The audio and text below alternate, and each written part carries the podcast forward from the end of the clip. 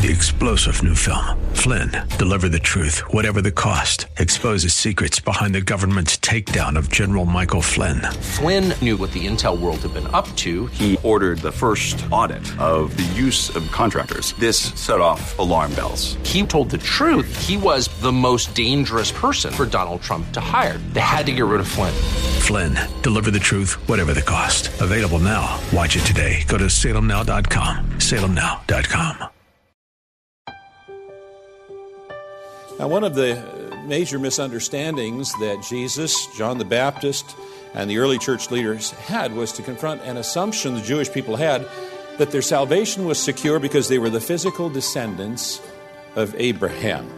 Have you ever heard anybody talk about the fact that they were a cradle this or a cradle that, meaning that they were born into a family that was a part of this church or that church?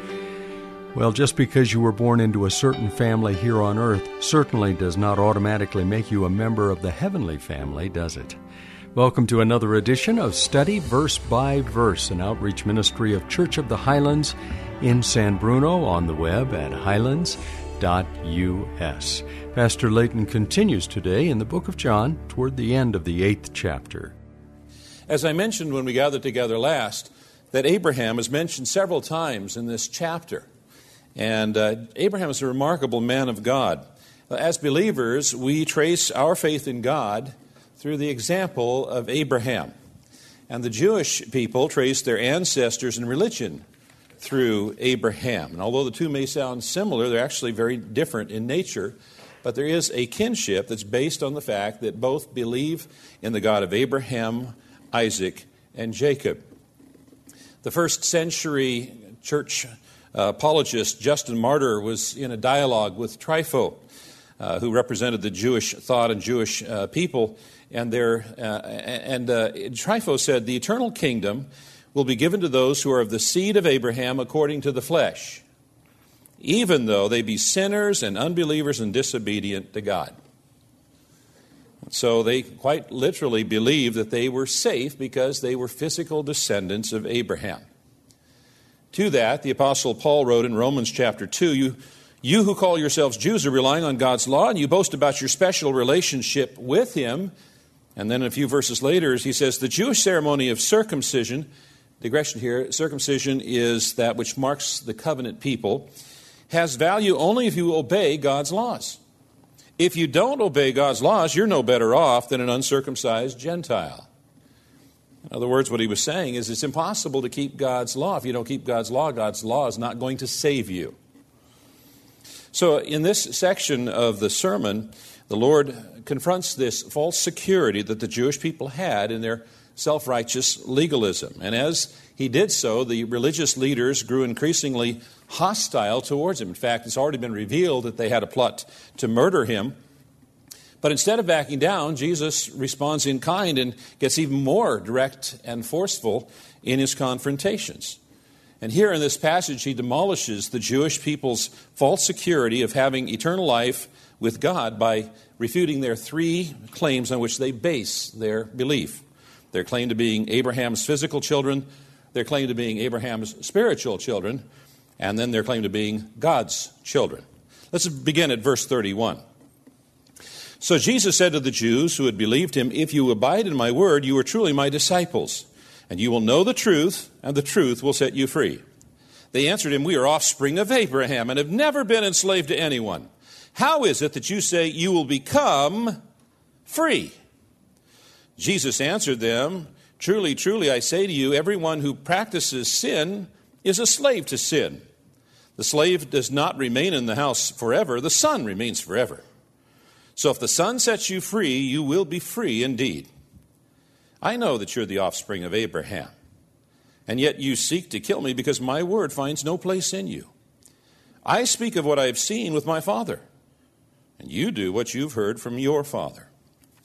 So Jesus acknowledges the validity of their claim of being the physical descendants of Abraham. But Paul writes in Romans chapter 9, verse 6 they are not all Israel who are descended from Israel.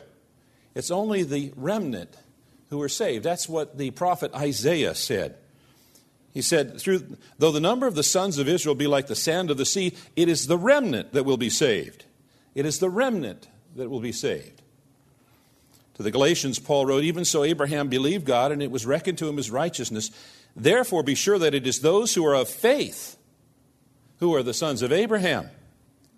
So then, those who are of faith are blessed with Abraham, the believers.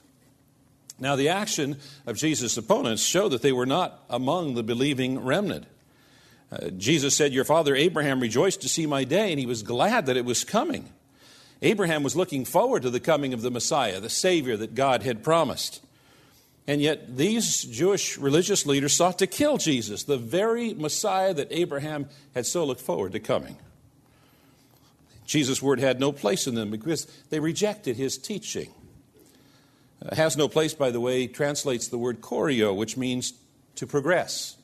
And what Jesus is saying is, you hear my words, but there's no progress because your hearts are hard. It's like a seed that's dropped on hard soil. It's not going to go anywhere. It's not going to progress to what it should be. 1 Thessalonians 2:13 says the word of God performs its work in those who believes. The word, word work suggests that it implies progress the Word of God makes progress in the hearts of those who believe. And then he continued by explaining the implication of their hard heartedness. He says, I speak of what I've seen with my father, and you do what you've heard from your father. Now, because what Jesus did and what the religious leaders did was in conflict, it was obvious that they were not the same father. And Jesus is going to make that abundantly clear as we study the, uh, his sermon. They answered him, Abraham is our father. Jesus said to them, If you were Abraham's children, you would be doing the works Abraham did. But now you seek to kill me, a man who has told you the truth, that I heard from God. This is not what Abraham did. You are doing the works your father did. So now they're insisting that they are truly Abraham's spiritual children. They're following his faith in God. And Jesus challenges that by saying, if you were really Abraham's children, you would be doing things like Abraham. You would be doing the deeds of Abraham. Now, Abraham was a man of extraordinary faith. Genesis 15 records that he believed in the Lord, and the Lord reckoned it to him as righteousness, counted it as righteousness. The New Testament emphasizes the faith of Abraham. In fact, Paul the Apostle takes a whole chapter, chapter 4 of Romans, to show that Abraham was saved by faith. Not by works, not by circumcision, not by the law, but by faith. The writer of Hebrews mentions Abraham in chapter 11, which is sometimes called the Believer's Hall of Faith or the Believer's Hall of Fame. It says it was by faith that Abraham obeyed when God called him to go to leave home and to go to another land that God would give him as his inheritance. He went without knowing where he was going. And even when he reached the land that God promised him, he lived there by faith, for he was like a foreigner, living in tents. And so did Isaac and Jacob, who inherited the same promise. Abraham was confidently looking forward to a city with eternal foundations, a city designed and built by God. So even when Abraham went to the country that was promised to him, even when he was wealthy enough that he could have built a city, Abraham chose to live in tents instead because he wanted to live in a city whose maker was God. He was looking forward to that city whose maker was God. The Apostle Paul wrote to the Galatians in the same way Abraham believed God, and God counted him as righteous because of his faith. The real children of Abraham are those who put their faith in God. Now, in contrast, the opponents that Jesus was speaking with that day were trying to earn God's favor through self righteousness, through their own works, their own legalistic system, or their uh, religious affiliations, or their ethnic background. But salvation only comes through faith in Jesus Christ. Had they really been Abraham's children, then they would have done things the way Abraham did it. But his opponents were seeking to kill him, to murder him a man who told the truth. That's even worse. Which he heard from God, he brought from God. That's even worse yet. They were nothing like Abraham. You remember what Abraham did when a messenger from God came in Genesis chapter 18? He prepared a meal. He served eh, with his own hands. He received the messenger from God. They didn't receive the messenger from God. They wanted to kill the messenger from God. They weren't following Abraham's example at all. He goes on to explain how he's the messenger of God. He says, I speak what I have seen in the presence of the Father. I'm, I'm coming to you from the Father. I'm bringing you word from the Father. I'm a messenger from the Father. I'm a messenger from God. Why don't you receive a messenger from God like Abraham received a messenger from God?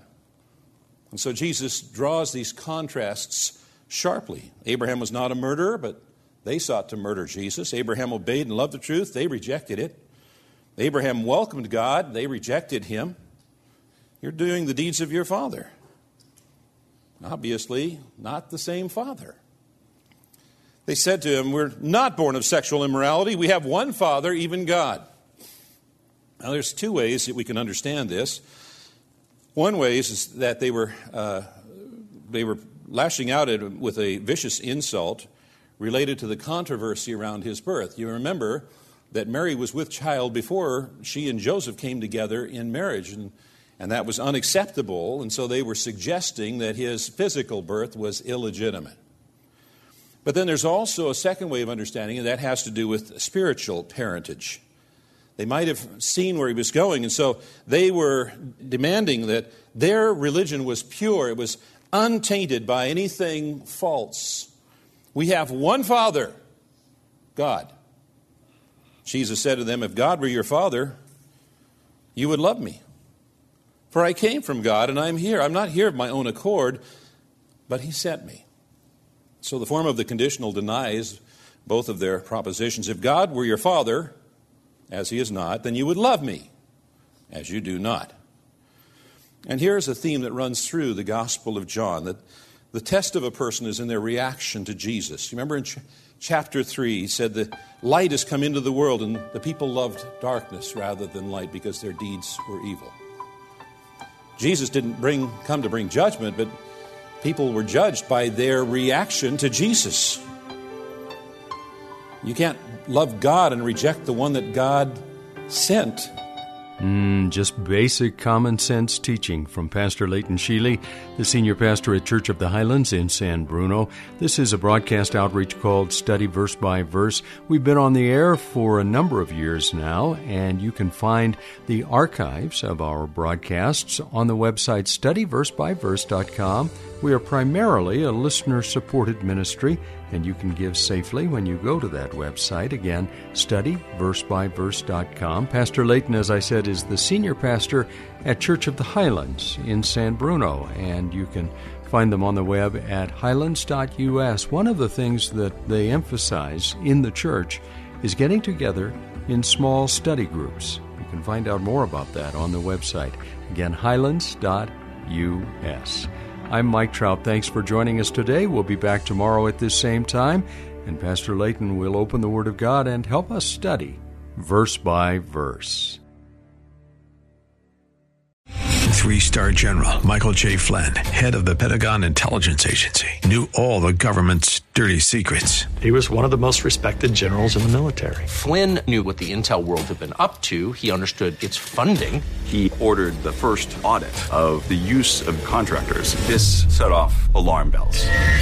The explosive new documentary, Flynn, Deliver the Truth, Whatever the Cost, uncovers the facts behind this scandal. Flynn told the truth. He was the most dangerous person for Donald Trump to hire. I find out the worst enemy that I'm going to face in my life is right here in America. They took my assessment and they wanted me to change it. And I was like, I'm not changing it. They had to get rid of Flynn. With in depth interviews, archival footage, and never before seen personal records of the man behind the headlines. I just felt like I was drowning. Flynn, deliver the truth, whatever the cost. Available now. Watch it today. Go to salemnow.com. Salemnow.com.